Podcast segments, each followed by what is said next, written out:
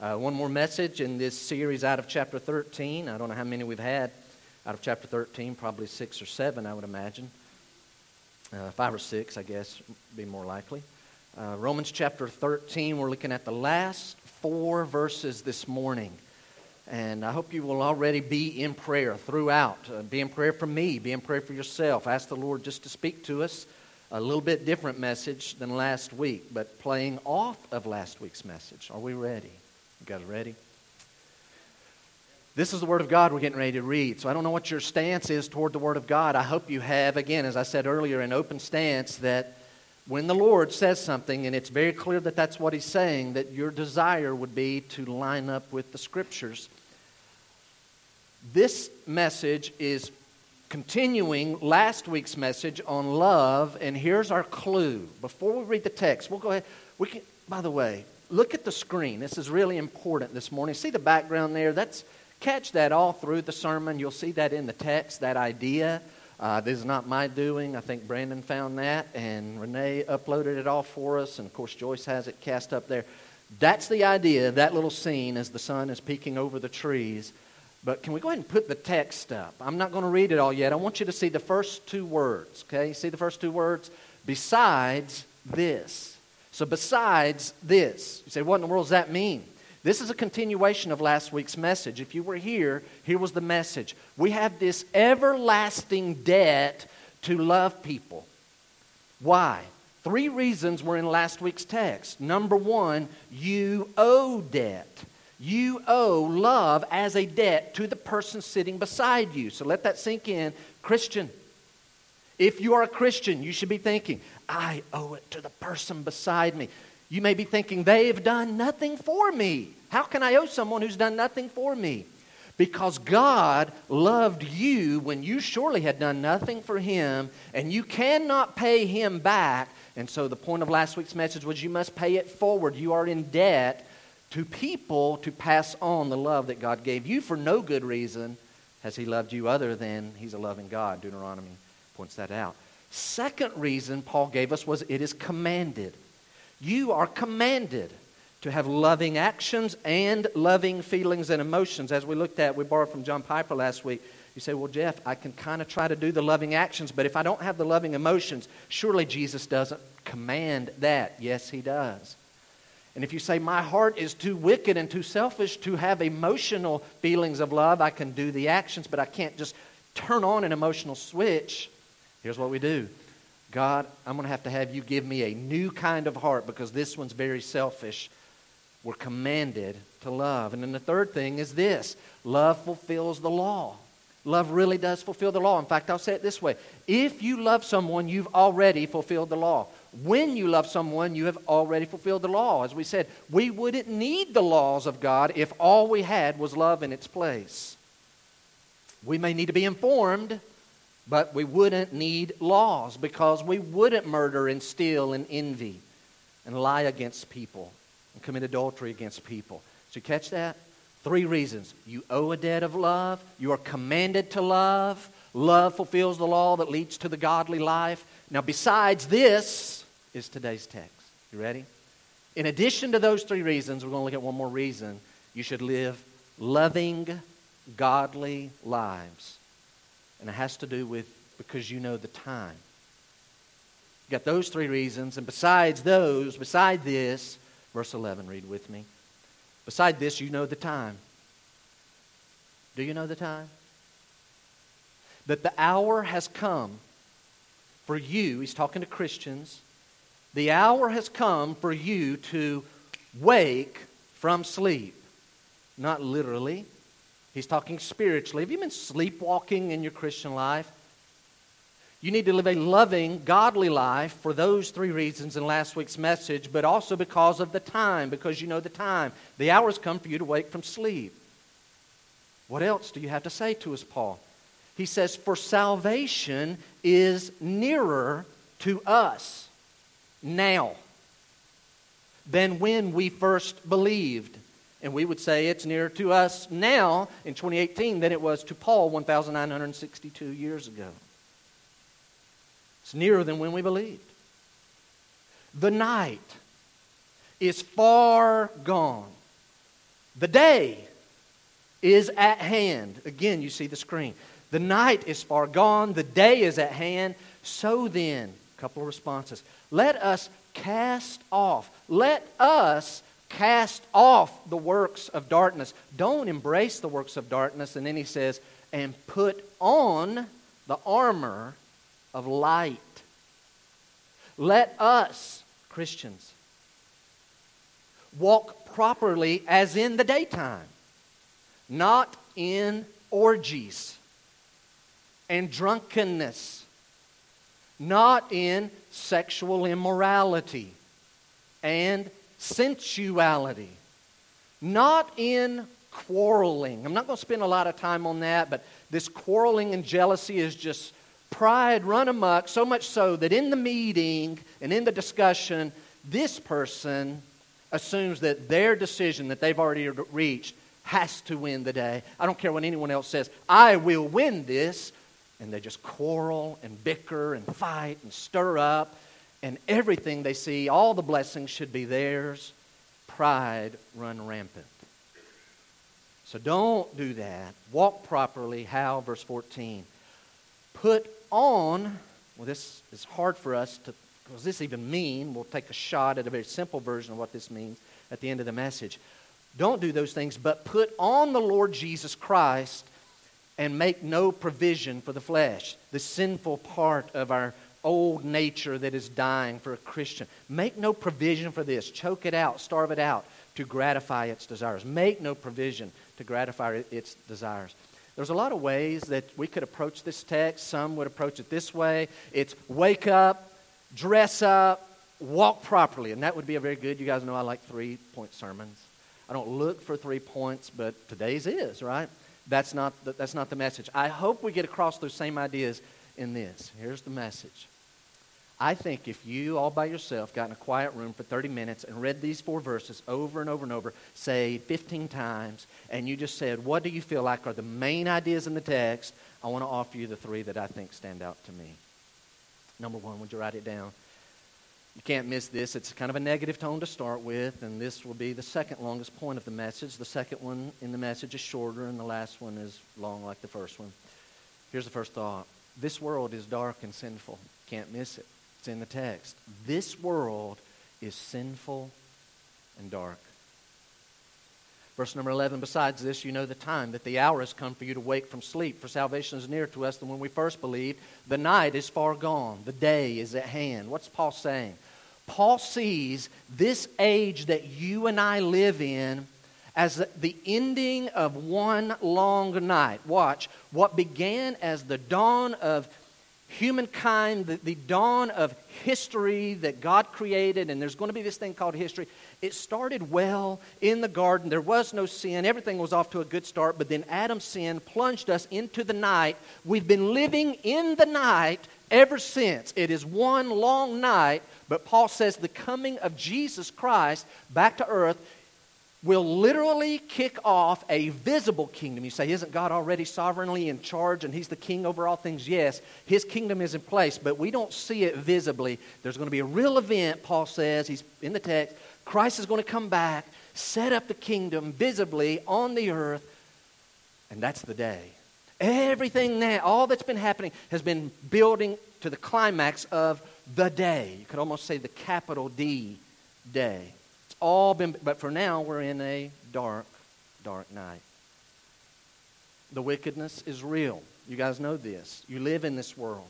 We live in an evil world. Evil is real. Wickedness will be banished. There's going to come a time there will be no more wickedness, but it is not yet there. Now, here's where I want to be careful. I want to be very careful. I'm going to say some things about the day and age we live. The reason I want to be careful is I, know, I like sports and I like a good singer. I like to hear a talented singer. And in those two arenas alone, I hear these words some, sometimes thrown around. Uh, you ever hear this? Typically in the sports arena, talking about a person or a team, or again, a singer, a good singer. You'll hear these words best. You ever hear that? They're the best. Best ever. They're the greatest. And then we got this tag we put on, it's very modern. Greatest of all time. Talking about a, a player or a team And they may be, but honestly, it just doesn't carry as much weight when it's a 15 year old that's saying it. You know what I'm saying? No offense, no offense, young people. But you got a 15 year old who took up a sport about 18 months ago and they've concluded they're the best ever. Okay. Or here's a person who loves entertainment. They're the greatest singer of all time. Okay, how many singers have you heard? I've probably heard a thousand. Oh, you've only heard a thousand. No, I said I've heard a thousand singers, right. But how can you say they're the greatest of all time if you've only heard it? You know, have you heard any recordings from the 1500s? Uh, no. Have you heard any recordings from like David's time? No, but this person has to because they're in my time.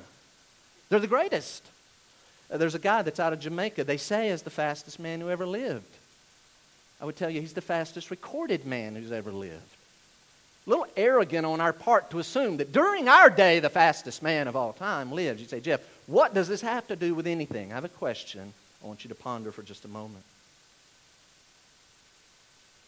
Christian, in the world that you live in, is it the most wicked of all time?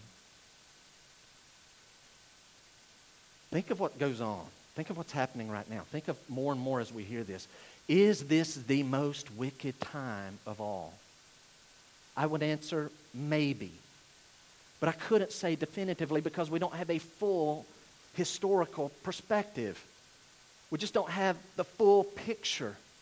I would propose to you that when the book of Romans was written in AD 56, Rome was extremely wicked. In fact, I would not I would say Rome at this time was more wicked. You say, Jeff, there's some awful things going on in the United States. I know. And when you kick in things that are happening around the world, it's much, much worse. We think of how bad things are, and we're thinking about protests and marches and things like that. Believe me, this is nothing compared to what was going on in Rome. Read the history books. You have four things in your note. These are true. The Roman Empire was absolutely, this is what Paul was writing to. This was the day and age he lived. He was part of it. He was literally writing to the capital city, those Christians there. The Roman Empire was rampant with sexual perversion, just rampant with it. All you have to do is look at verse 13. He wasn't making up things like, hey, in case this ever happens, he's saying, no, this is happening. It was rampant with political corruption. Please listen. We're not talking about backroom deals of how to defeat and get enough votes and kind of squander people. If you'll do this, then we'll throw some extra money in for your bridges back home, and your constituents will keep voting you into Washington. Okay, I'll vote that way then. We're not talking about backroom deals. Guys, I'm talking about backroom deals where no cameras are rolling and there's no recording devices, and people are hired to just go kill and assassinate your opponents. Now, that's a little different level of corruption. That's what's going on in Rome. Don't let this word, I don't have time to spend on it, but don't let this word just fall lightly on you. Slavery slavery. You, you can buy a hammer or a, a hoe or a rake type instrument. You can buy a human being. You have all the rights to them. You buy a horse or a donkey. Again, that human being and any family that they may ever have becomes your piece of property. They're just a piece of property, acting as if they have no soul. This was just prevalent. There were many, just hundreds of thousands of slaves in the Roman Empire. And then we have cruel violence. And I know how you read that. If, you, if I was sitting where you were, I'd probably say, Jeff, cruel violence. Isn't that a little bit redundant? Cruel violence. Just violence. Guys, this is a different level. The violence we're talking about is not a couple of people, you know, a couple of kids getting off the bus and saying, oh, yeah, well, you meet me over at the mailboxes when the bus leaves, and then everybody, you know, we agree, or, you know, or after school, this isn't a couple of guys agreeing to get in a cage with a referee and some like six ounce gloves and thousands of people flocking to let's just watch them just, you know, hit each other and kick each other until finally it's obvious the referee needs to stop. That's our day. Do you know that what they did in their, their day? Thousands of people would gather to feast their eyes of, on entertainment of people that had no choice but to be there. They will fight to the death against each other, other human beings, against animals. Those animals had no desire to be there. They're going to be, just turn them loose. Okay, those are dead. Bring out some more. This is a wicked, wicked time. Do we live in the most wicked time of all? I don't know. Unwanted babies literally were just murdered. If mom and dad, especially dad, who has the ownership of the family. Dad doesn't want the new child. He would kill it, or probably worse, no doubt worse, just abandon it out on the street and it'll be dead in a few days, but it has to go through a suffering time before it dies. This is the day that we're looking at when we're looking at the book of Romans. We hear about horrors around the world dictators, North Korea things, we hear things saying Christians losing their lives for their faith at the hands of Muslims and Hindus and all different parts around the world.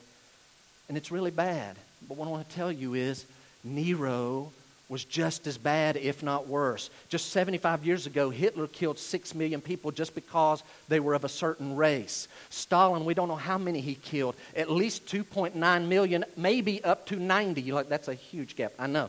At least 2.9 up to 90. Pretty safe to say between 20 and 60 million. Chairman Mao in China killed 60 million of his own people just a few decades ago. This is kind of our time, but that's a little bit before my time. Is this right now the most wicked time of all? Maybe, but I don't know. We live in a dark, sinful world, and I know you came to be kind of encouraged today. Like, man, this is a depressing sermon. I don't want to think about these things. I want to offer to you two dynamics. And then we're going to look at verse 13 and just some of these word descriptions very quickly. Watch. Here, I believe two dynamics are running parallel. Here's dynamic number one. You ready? The night is far gone. Man fell into sin, and the night has just gone and gone and gone. You say, Jeff, what is that dynamic? What do you mean? Watch. Satan is not eternal. Satan is not infinite. He's not um, omnipotent. He's not omniscient. He is one being who has hordes of demons under his control. They follow his bidding. But here's what's happened. He's literally had, this is a bad day. He's had thousands of years to perfect his tactics on, and, on foiling the minds of men. Thousands of years to get better and better and better. He's learned what works and what doesn't. And here's the unfortunate part mankind has been willing participants. Look at 2 Timothy chapter 3, verse number 12 and 13. 2 Timothy chapter 3, let me find it right quick. 2 Timothy chapter 3, verse 12. Paul is in prison when he writes to Timothy, Indeed, all who desire to live a godly life, the man in prison writes, all who desire to live a godly life in Christ Jesus will be persecuted. I'm not the only one, Paul is saying. Why is that? While evil people and impostors, watch this verse, it's very important while evil people and impostors will go on from bad to worse, deceiving and being deceived. You see it? Evil. So Satan's had time to perfect his tactics. Mankind's been passing on his sinful habits and inventions and imaginations, and the next generation just picks up and like, hey, we think we can do worse. Yes, and so they go bad to worse to worse. By the way, that is the opposite of the Christian life. Here's the Christian life: bad to Christ likeness, and we'll talk about that process in a few minutes. The unsaved person, bad to worse. That's dynamic number one. If that's all that were happening without the second dynamic, I would say definitely we live in the most wicked time because it's only going to get worse and worse. Satan's getting better at what he does. Here's the second dynamic 2,000 years ago, something amazing happened. God, in fulfillment of prophecy, poured out the Holy Spirit on people who believed in Jesus. The church was formed. Churches are not buildings. The church is all believers. All believers have the Holy Spirit in them. As a result, we live in among people. We permeate. Even when the laws are against us, we share our faith, and new people become Christians. They get filled with the Holy Spirit. We serve as salt and light, literally holding back corruption, holding evil and wickedness at bay. Again, as light on the job site and in the plant and in the classroom and on the campus and in the neighborhood and in the family and serving as salt. The more salt you have on the meat, the better chance you have to stave off corruption. That's what Christians have been doing. So if that was not in place, we are definitely in the worst time. But Christians have been restraining evil. Now, would you look at verse 13? We live in a dark and sinful day. Paul says, Let us walk properly as in the daytime. Everybody, listen up. If you're playing on your phone, put it away. And listen, let's see what's going on in our day, what we're being called not to do, because this is rampant in the United States. Let us walk properly as in the daytime, not in orgies and drunkenness, not in sexual immorality and sensuality, not in quarreling and jealousy. If you want to write it down, what Paul is discussing here are three very powerful areas sexual sin, sexual slavery. He's talking about substance abuse, and he's talking about destructive emotional vices. So, emotions that are hurtful, again, pride, just reaching out, lashing out, quarreling, jealousies, fighting, strife. Then you have substance abuse, which is very clear in the text, and you have several re- references to sexual, sexual slavery and sexual sins. These are especially difficult stronghold areas. All sin is powerful. But the three that Paul seems to pull out as representative of the dark, evil day that we live in are extremely powerful strongholds. Look again in verse 13. Let us walk properly as in the daytime, not in orgies and drunkenness. What he's describing are people who, who have literally lost all self control. They have no temperance. There is no control. That word there for, for orgies, the idea behind it, are, is reveling brawlers who are noisily going through the streets from an orgy to another one, just fighting and brawling, big, loud, and don't care who sees. This is not hiding in secret. You say, Jeff, does this really happen?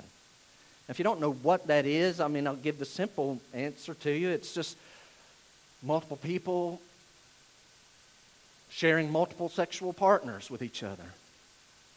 So watch.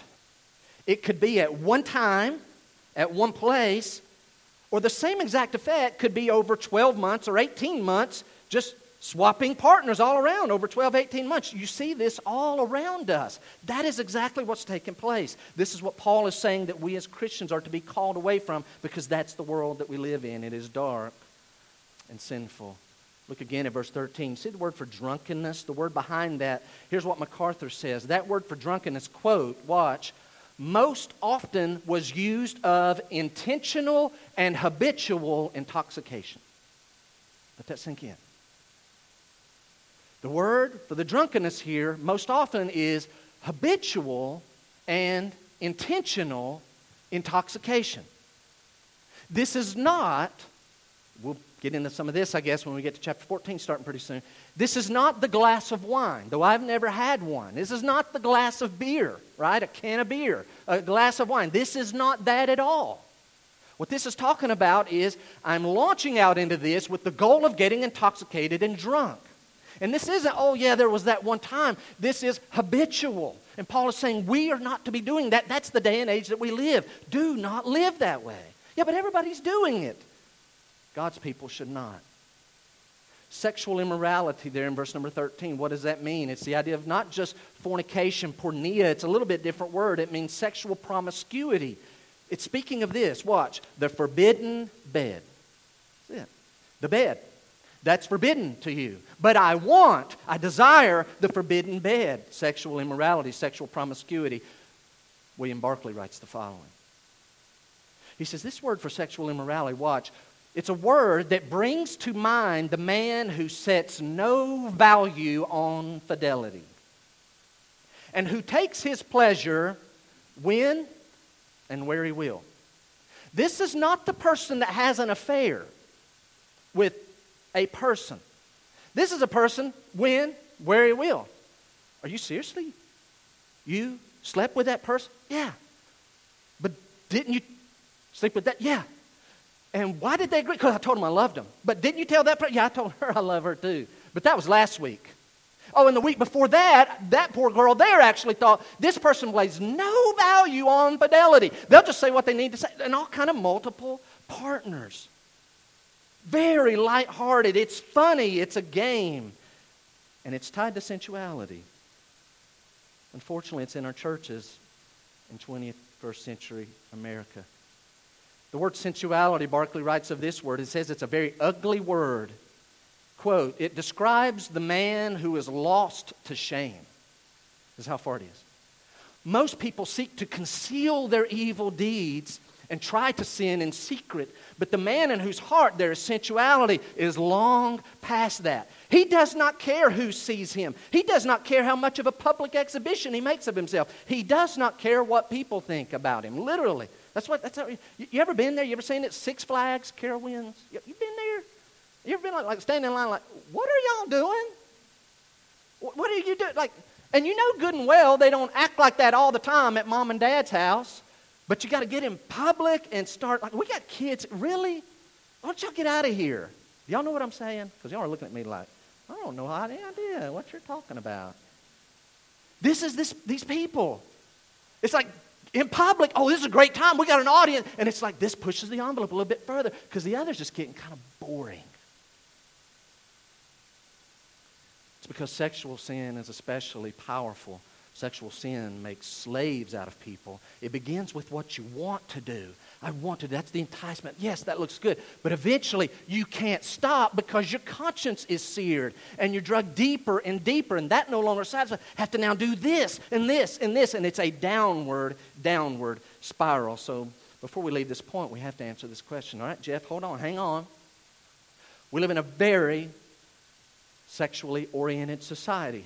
Does the Bible give us any guidelines?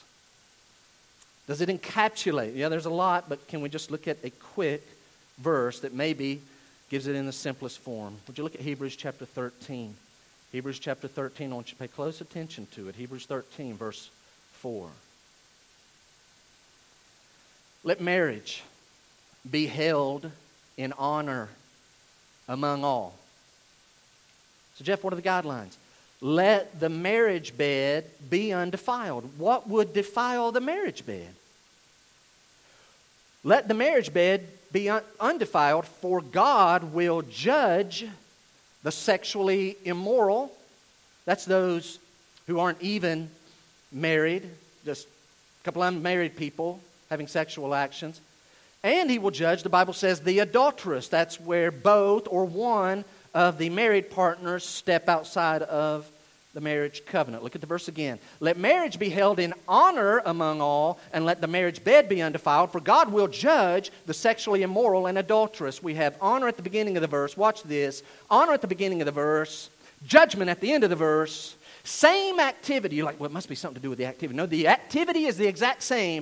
One is honorable, the other is going to get judged. What's the difference? It's one word. What is that word? Marriage. Wonder what God's guidelines are. Marriage. You're not married, you don't get to righteously and in a godly way express the gift of sexuality. If you are married, then within that marriage, have fun. There's the rules. Now, you shouldn't really say that. No, it's a gift from God when you get married. Otherwise, you're sinning. Back to Romans. Romans 13. Obviously, the first point that I saw man, we live in a dark, sinful day. But this is one of the main points also is Christ. Number two, Christ is returning soon. Christ is returning soon. Every word there is point. Christ is returning soon. Look at verse 11. Beside this, here's another reason you should live loving, godly lives. Besides this, you know the time that the hour has come for you to wake, for, wake from sleep, for salvation is nearer to us than when we first believed. The night is far gone, the day is at hand. The day. Do you know the time? You're like, yeah, Jeff, it's, uh, it's like 1127.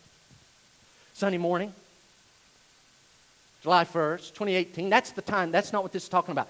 He's talking about, don't Christians, do you know the time? Do you know the epic? Do you know the age that you live in? Paul is saying, here's why we need to live this way because we live in a great time. You live in a, Graceview, you are living in a great age. This is a wonderful age. You're right in a specific time. This is not an exhaustive list. I just threw some of these out this morning, wrote them out. We had the age of innocence. Adam and Eve in the garden, innocent.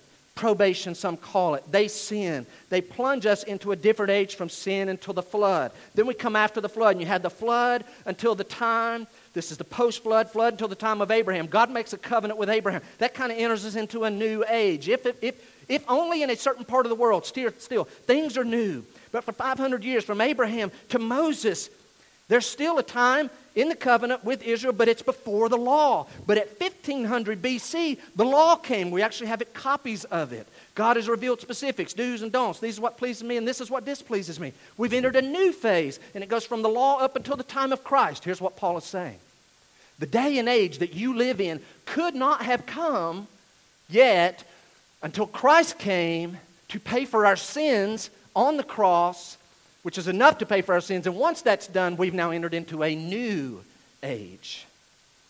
Piper words it this way. Watch. He calls it, this is where you live. Paul says, You know the time. Piper says, You live in the overlap. So you have this long, long, long, long, long day. Seems like a long time, but it's only thousands of years.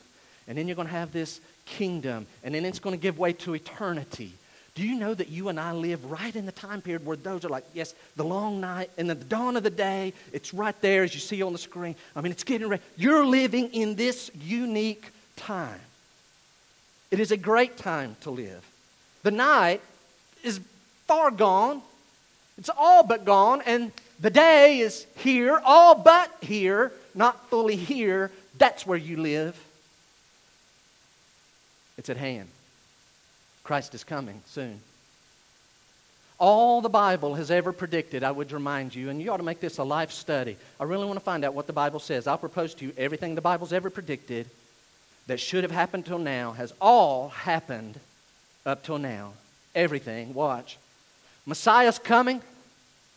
You have no name. Messiah's coming. He'll be a human. He'll be a Jew from the tribe of Judah, a descendant of Jesse, a descendant of, of David. He's going to be born in Bethlehem. He's coming. He's coming. He's coming. Jesus came. The Holy Spirit's coming. The Holy Spirit's going to be poured out on the church, and in the church, it's going to be unique. It's going to be powerful. It's going to be different. Do you know that those two things happened within 33 years of, years of each other? Messiah came, the Holy Spirit came. Now, Paul is writing 20 some years later, AD 56, and here's what he's saying. He's coming. He, he really thinks these three things boom, boom, boom. Messiah's coming. Holy Spirit's coming. That was Pentecost. Now we actually know the Messiah's name. His name is Jesus. Jesus is going to return. This is all going to happen. Pow, pow, pow. You're living in a great day, Romans. And you still live in that day, Graceview. It's going to happen. But here's the problem the New Testament is very clear that the timing of the second coming of Jesus is going to be unexpected to most. The unexpected nature, the unexpected timing. Would you go with me, 1 Thessalonians? I want you to see that. If you have a Bible, might, might want to turn there. 1 Thessalonians chapter 5. I'm going to make very minimal comment on these two passages. These are just a sample of what the New Testament. It is replete, a common theme of the unexpected nature. You say, Jeff, is this really going to happen? Yes. Do you think people will be surprised by it? Absolutely. I know they will. The Bible says they will. Will everyone be surprised by it? Not everyone will be surprised by it. The Bible is clear on that. A few will see it coming. Chapter 5, verse 1, 1 Thessalonians. Look at verse 1. Paul's trying to encourage them because they were very discouraged about what our loved ones, what about them? They were in Christ, they put their faith in Christ, but they've died. What's going to happen to their bodies? And so he's trying to encourage them hey, it's different. Don't weep. We're still alive. But even those that have died, God has a great plan. They're going to get their body back. They don't have the body back yet. One day they will in the resurrection, chapter 5, verse 1. Now, concerning the times and the season, when's this going to happen? Concerning the times and the seasons, brothers, you have no need to have anything written to you for you yourselves are fully aware that the day of the Lord, watch this, will come, watch this, like a thief. And you think, oh, like a thief. It's, it's the nature he's describing as stealing things. No, the main thing he's implying here is the unexpected nature of it. Thieves are smart at doing evil. And so they come when they think you're not looking for it, and they catch you off guard. That's why they stole what you had, because you weren't expecting them. He says, The day of the Lord will come like a thief in the night. While people are saying there is peace and security, then sudden, you see it, sudden destruction will come upon them as labor pains come upon a woman, a pregnant woman, and they will not escape. But you, Paul tells the Thessalonians, you, Christians, Graceview, you are not in darkness, brothers, for that day to surprise you like a thief. For you are all children of light, children of the day. We are not of the night or of the darkness. So then let us not sleep as others do, but let us keep awake and be sober. For those who sleep, sleep at night, and those who get drunk are drunk at night. But since we belong to the day, let us be sober, having put on the breastplate of faith. I really believe faith and love. I'm going to live a certain way. I'm really believing. And for the helmet, for a helmet, the hope, confident expectation. Salvation is real. Jesus is really coming. That's how we're supposed to live. Verse 9. For God has not destined us for wrath, but to obtain salvation through our Lord Jesus Christ, who died for us, so that whether we are awake, like Paul was at that time, or asleep, like their loved ones, the Thessalonians, were worried about, what about our Christian brothers and sisters who died? He says, whether we are awake or asleep, we might live with him. Therefore, encourage one another and build one another up, just as you are doing. Keep doing that. Second, Peter. 2 Peter chapter 3. 2 Peter chapter 3, verse number 8. The context here is a lot of people are making fun of the second coming. Wait a minute. Hadn't you guys been saying that Jesus is coming for a long, long time? Peter answers, not just Paul, Peter. Do not overlook this one fact. Do not overlook this one fact, beloved, that with the Lord, one day is as a thousand years. And a thousand years as one day. That's an eternal being. That was a day. A day, a thousand years. It's all the same. I'm eternal. Don't measure me by days, and years, millennia. Verse 9 The Lord is not slow to fulfill his promise, as some count slowness. I don't think he's really coming back. No, no, hang on. He's going to keep his promise. But it sure is taking a long time. Is it really? Thousand years like a day. But he is patient toward you you, at the start of chapter 3, is the same ones who Paul wrote, or Peter wrote to in the first letter. He says, I'm writing you a second letter. I'm writing to the same group of people for the second letter. The first letter was written to the elect. So, verse number 9, read it again. The Lord is not slow to fulfill his promises, as some count slowness, but is patient toward you, not, not wishing that any should perish, but that all should reach repentance. But the day of the Lord will come like a thief. And then the heavens will pass away with a roar, and the heavenly bodies will be burned up and dissolved in the earth, and the works that are done on it will be exposed. So, watch his conclusion. Since all these things, that's this pulpit, that's the pages of this Bible that I'm holding, that's my flesh and yours. Since all these things are thus to be dissolved, what sort of people ought you to be in lives of holiness and godliness? How should you live? Point number three. Not only do we live in a dark, sinful day, Jesus is coming soon. But point number three Christians should live differently from the world. I think this is the point of his text. It's a bad time. Christ is coming. You need to live differently from the people in the world that are described in verse 13. In other words, watch. Wake up, Christians. Get dressed. Get busy. This is a great day. Don't sleep. You say, Jeff, is he talking about sleep literally? Is he talking about sleep spiritually? I think yes. Both. So, what is sleep? One, one encyclopedia defines sleep as this it's a state of inactivity with a loss of consciousness, a decrease in responsive, responsiveness to events. Catch it? Inactivity, unconscious to things, not aware of things, not responsive to what's going on. Christians do not sleep. Why? Write it down. In Scripture, sleep is sinful.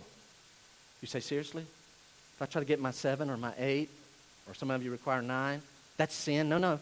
Sleep is sinful when the person who's sleeping should be doing something. I'll give you a couple of examples. You got the sluggard. I am not talking about the person who caught up on some sleep yesterday because they're so tired from their work week. Not talking about them.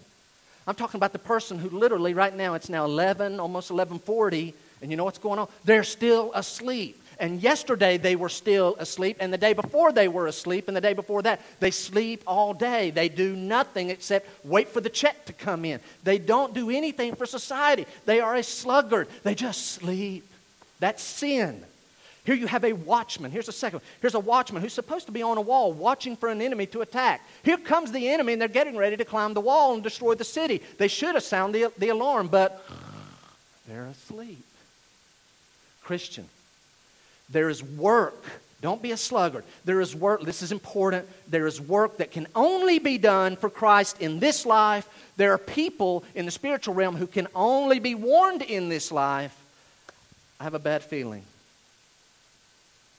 I'm afraid for Jeff Bartlett that when he dies, he's going to see how wonderful heaven is and how beautiful Christ is. And he's going to, in a faint way, wish he could go back and tell some people how great heaven is. But you don't get to go back. Paul's saying, wake up, get dressed. Now's your chance. Why? You see verse number 12. The night is far gone, the day is at hand. Verse 11. Here's the first reason for salvation is nearer to us than when we first believed. I want to take a minute here. Why do we need to live differently? because our salvation, our final salvation, is near. I don't know if anyone read it this way, and I'm going to take a minute. I'm going to give a, a quick little outline. I'm not going to bog down. And I know many of you, you already see these points, and you are filling in the blanks, and I'll go ahead and tell you, you will be right. Those of you who've been in church a lot, this is not original outline. You'll get it, and you could set and come up with every single blank once I start the first one. You'll be like, I know that and that and that. Great, take off, do it. But can we be patient and understand there, all of us need to be reminded of these truths? And there's somebody here this morning who is a Christian. They don't yet understand the timetable. You say, and here's what they're thinking wait a minute. Salvation is nearer to us than when we first believed. Salvation is nearer. That means it's not here yet. I thought I was already saved. Is this work salvation? Is this saying I can lose my salvation? I've got to keep performing to really make my way to heaven. Is that what this is saying? No, no, no. Hang on. If you really trusted Christ, write it down. Salvation is a one time, not a five time, not a ten time, not a two time, a one time event that has ongoing effects. I would say it has guaranteed ongoing effects on the authority of the New Testament. I have no problem saying that. Salvation, one time. You only do it once. The, nowhere in the Scripture does it say you must be born again and again and again. Oh, sin really bad. I need to get born again, I need to get saved again. That is wrong doctrine. It is not. It's called eternal life. That's a different message. That was chapter 8. So, what does this mean? Three things about salvation. Three guaranteed outflows of salvation. The first one we were saved. If you've trusted Christ, we were saved from sin's penalty. In the past, by justification. Every word there is important. If you are a Christian, you were saved. So, what does this mean? We're almost there, we're nearing salvation. You were saved in the past from sin's penalty. Help me out. The wage of sin is death. Death is the penalty. I may very well die physically. I don't know. It kind of depends. It's up to the Lord. I'm maybe part of the second coming of Christ and be raptured out of here. But I will never be separated. I will never be at death away from Christ. Why? Because Jesus paid for my penalty of my sin on the cross. God the Father, as the judge, Christ as the judge, says, I declare you righteous. You don't have any righteousness, but since you trusted my Son, that will count as righteousness. I'll give you his righteousness. You are declared righteous. You can live in heaven. Done deal. Nothing can ever change that. We were saved from sin's penalty. But second, this is part of salvation, guaranteed. We are being saved from sin's power in the present by this thing called sanctification. It's this process where we go bad to Christ like, and it takes all life long, and we never make it until the next life when we are like Christ. So we are being saved from sin's power. We're getting victory year by year, decade by decade. And then that obviously leads to the third. Not only were we saved and we are being saved, we will be saved in the future from sin's presence by glorification. I know many of you knew that outline. That's wonderful. If you don't know that, you need to go home and study it. Read your New Testament. Say, is this really true? Is this what's happening? I'm already saved, but I'm being saved from the power of sin. One day, praise the Lord, I'm going to live in a place there will be no sin. The very presence of sin is gone because of what Jesus did on the cross. Quick question Which one of these terms is Paul referring to in verse 11? For now, our salvation is nearer than when we first believed. Which one of those terms is he referring to? Say it out loud. Glorification. Glorification. Our salvation is nearer to us than when we believe. Now, listen. I've got to ask you a question. When did you first believe? Ask each other this question. Grace, you hear each other's testimonies, when did you first believe? And not to be mean, but if somebody tells you, I, have been a Christian all my life, no, you haven't. There's a time you believed. And I understand it may have happened so early in your youth you don't remember the details. But I want to tell you there's a difference. There's a time, there's a moment where five minutes before you were not a Christian, you were not on your way to heaven. Five minutes later, you are saved. What happened? Here it is. Watch. Check yourself. You have to be informed about Christ. You have to kind of know who He is, what He's done, and what's the significance and what's being offered. But that's merely being informed. What Paul is talking about is a moment of time, a specific moment of time, watch, where you trusted that, where you made a conscious choice. I will receive. Not this, oh, I've always heard. My mom and daddy told me from the time I was little. I don't even remember when I first started hearing about Jesus. I was always believed. I'm asking this point, when did you start trusting Christ? More than informed. That is salvation. For me, it was 1979, I got to tell you. 1979, I get saved. 1982 is the first time I remember really hearing sermons about the second coming of Christ. I'll just straight up, guys, I am shocked. If you'd have said that little 12 year old boy, do you think you'll ever live to be 48 years old? I'd say there's no way. There's no way. Everything's in line. Nothing else has to happen. Look at all this stuff that's happening. Listen to them. Look at the text. Look at them. Paul thought it was going to be then. Surely we will never, I will never see 2018. And here we are, 2018. That's 39 years ago for me. I became a Christian in 79. I started hearing that preaching. I believed it. I'm shocked that we're here. My point is this What if Christ's return all along has been planned for what we call 2018 or 2019? Then that means for Jeff, that's my story, I've already lived 39, 40 years of that saved life I'm almost there. What Paul is saying is let these last days, weeks, months, the last year, let it be the best with Christ. It's almost here. Well, I hate to be so simple.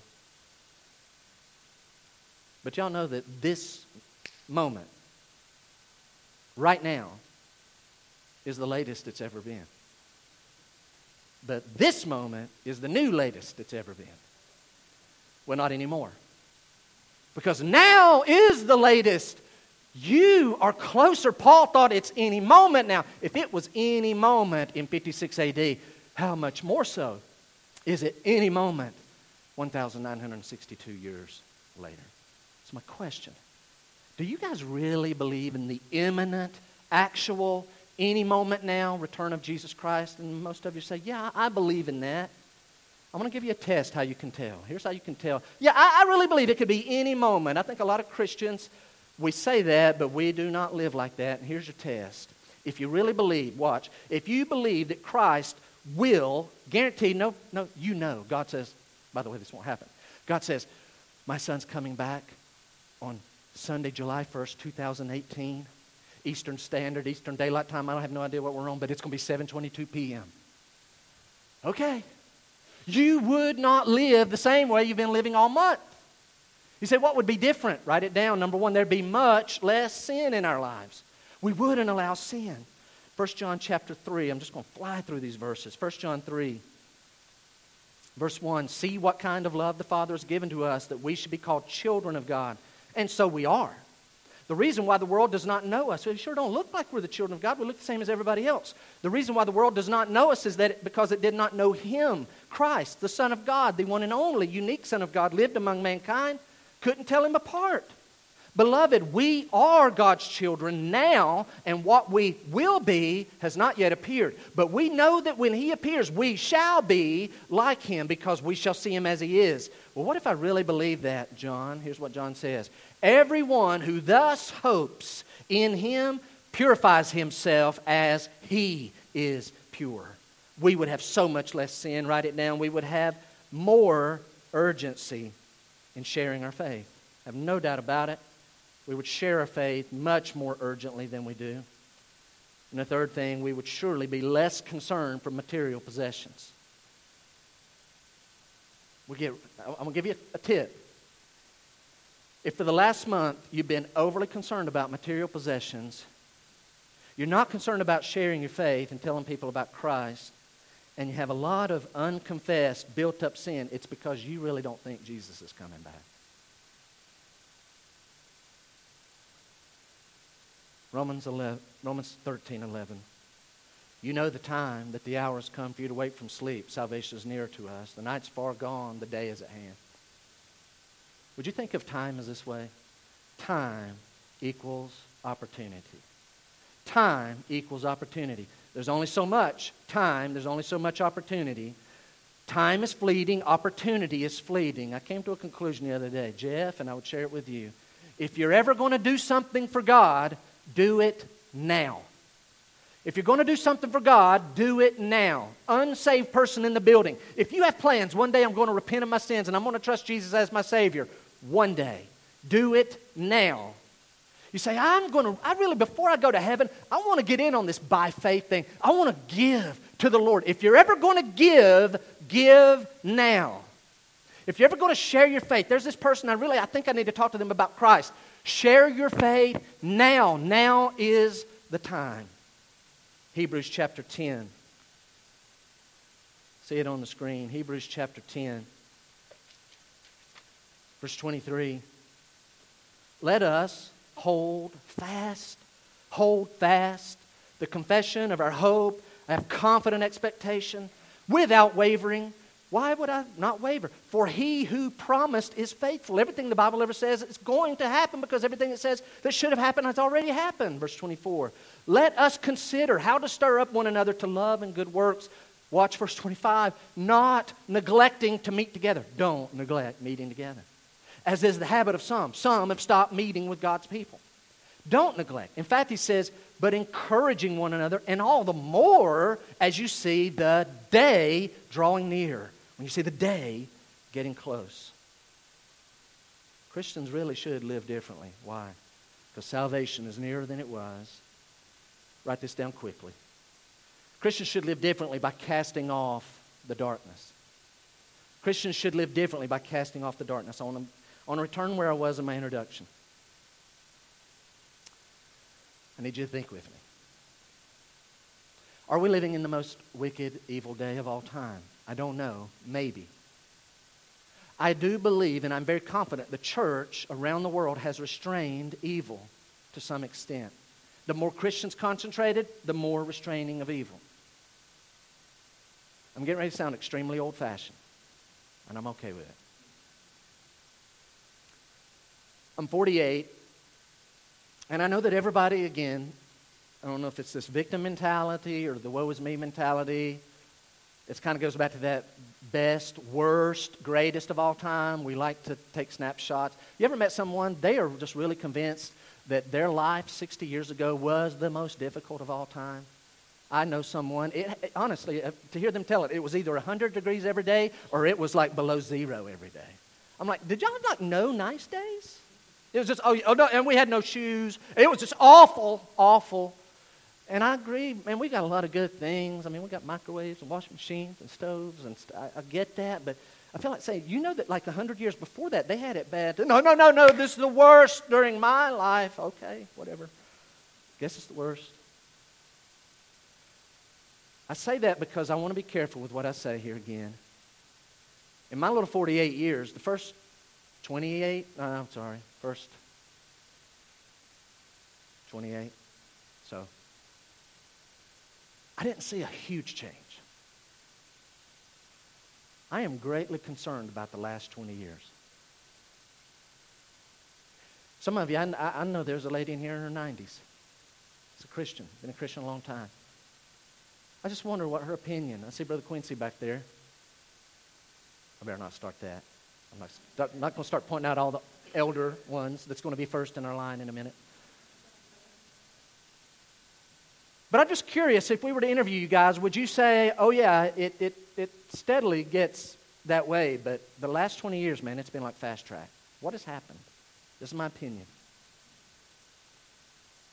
I'm greatly concerned because I see fewer people casting off the works of darkness, and I see more and more people clicking on it. Not casting it off, clicking on it to investigate it, clicking on it to embrace it. Just to be blunt with you, what 30 years ago dirty old men had to go down to the store to buy a magazine is now readily available to an elementary school student on a phone. It will come with a price. That will come with a price, guys. We will pay a price. It's going to be a heavy, heavy price. Now, I'm going to get really old fashioned, and the kids are not going to like me.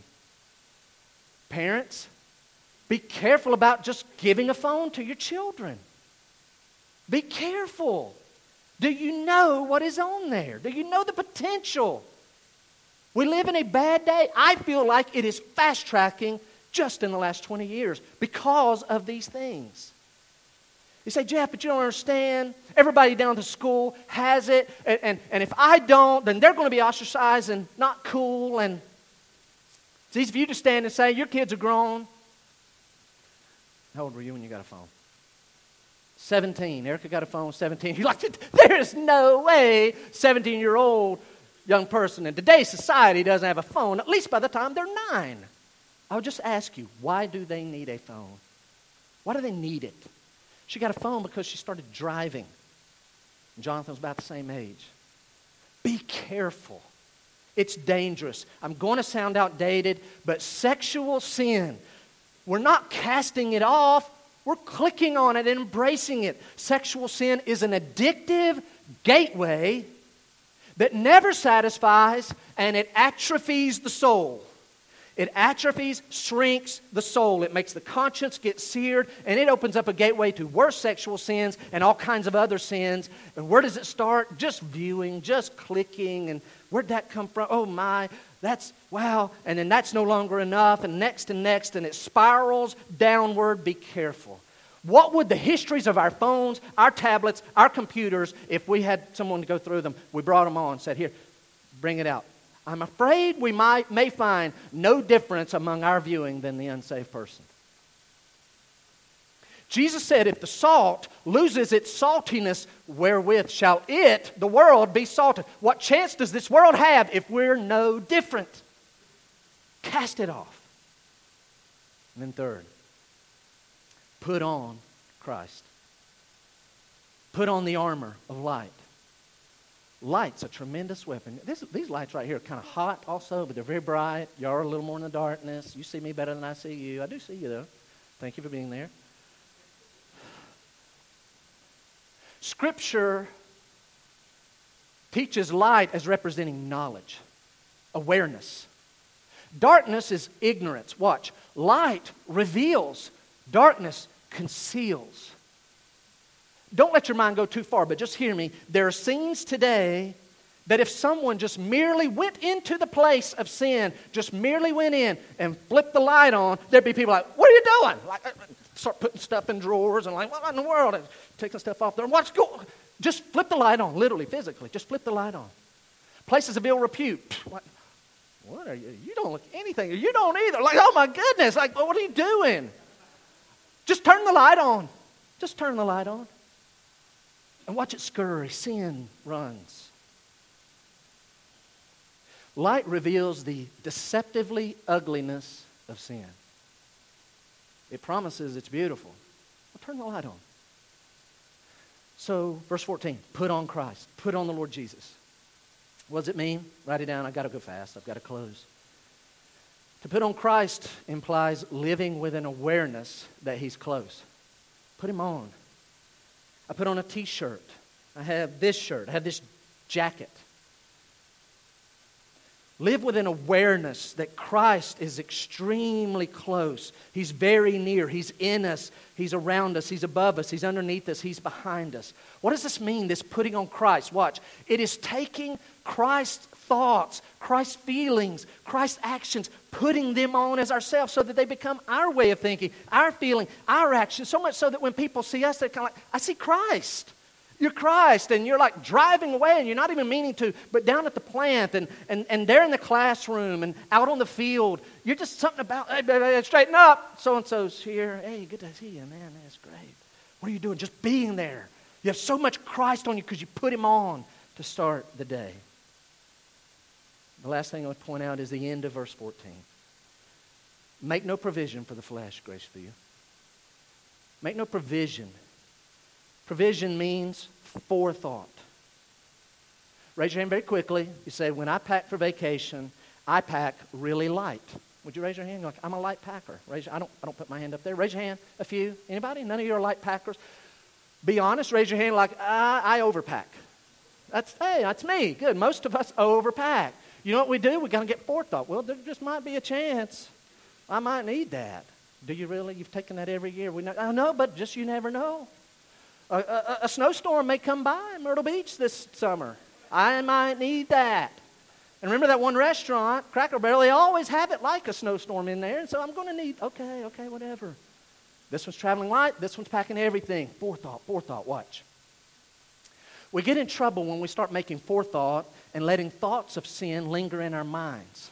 Paul is not saying, hey, he's not saying merely don't click on that. He's not saying, ladies, don't turn to, to that person because they're going to give you everything that this other person promised they would and they're really going to give you. He's not saying don't turn to them. He's not saying don't turn to that substance as, as the real solution to your problems, as the real escape. Here's what he's saying don't even think about clicking on it. Don't even think about that guy. Don't even think about that substance. Don't even let your mind go there. Because if you start thinking about it, you'll start planning for it. Listen, planning to sin?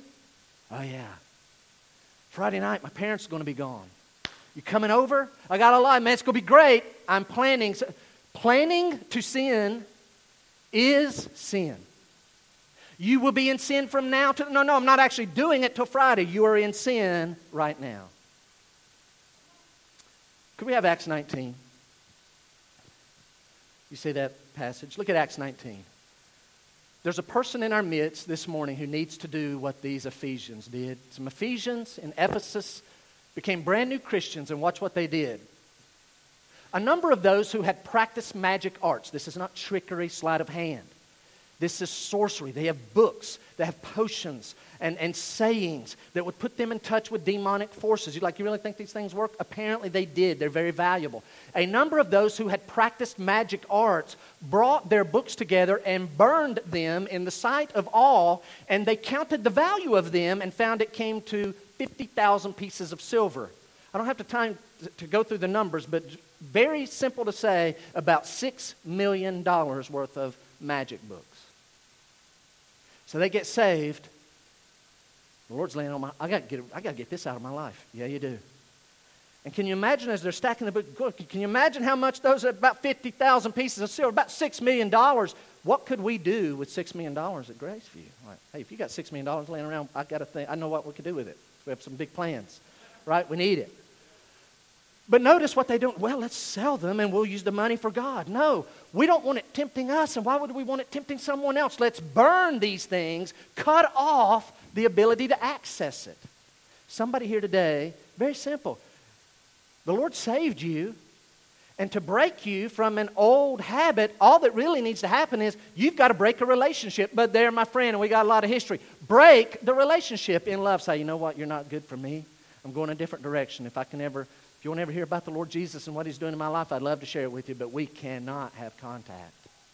Some of you need to say, you know what? I've got the data plan. I'm going to take a hit on the money, but I need to cancel my data plan. And I'm going to have to cut off the, the internet there at the house. And some of you are thinking, like, take away my Netflix and my cable TV and my internet. You have lost your mind. Six million dollars because it was the right thing to do.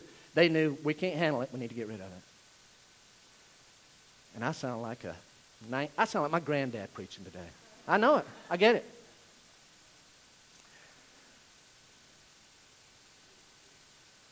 Paul's point is not negative. Paul's point is positive. You say, Jeff, it was all these negative things about society. Here's his point Christian, get up, get dressed, because our time is unique opportunity. 10,000 Chinese got saved today. 10,000 Chinese people came to Christ in China today. They're going to bed right now. We're starting our day. They got saved today and 10,000 more tomorrow. We live in a great, who would have ever thought that was going to happen? 100 million Chinese are Christians today. God's working, God's moving. You're living in the overlap. You have an opportunity. Get up. Get dressed, take that stuff off, put Christ on and the light on. Lord, we got work to do that can only be done in this life. We got people to tell that can only be warned in this life. Now's our chance. Opportunity is slipping away. I finish with this question. If you knew tomorrow, Monday, July 2nd, was going to be the best day of your existence so far, picture it. Guaranteed. God says, tomorrow, Monday, Monday, best day ever for you. Really? Okay, I think I'll sleep till noon. You wouldn't do that. You're like, are, you're guaranteeing tomorrow the best day of your life. Well, I'm going to get up. I'm going to get, I'm going to get cleaned up. I'm going to get showered.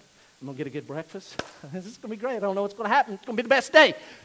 Paul is saying the day of Christ is here. It's the best. It's eternity. Everything's been leading to this, but you're living in the overlap. You have just a little time. What are you going to do with it? You're going to waste it? You're going to sleep? Sleepwalk? You're going to serve Christ. Would you bow your heads? Close your eyes, please, just for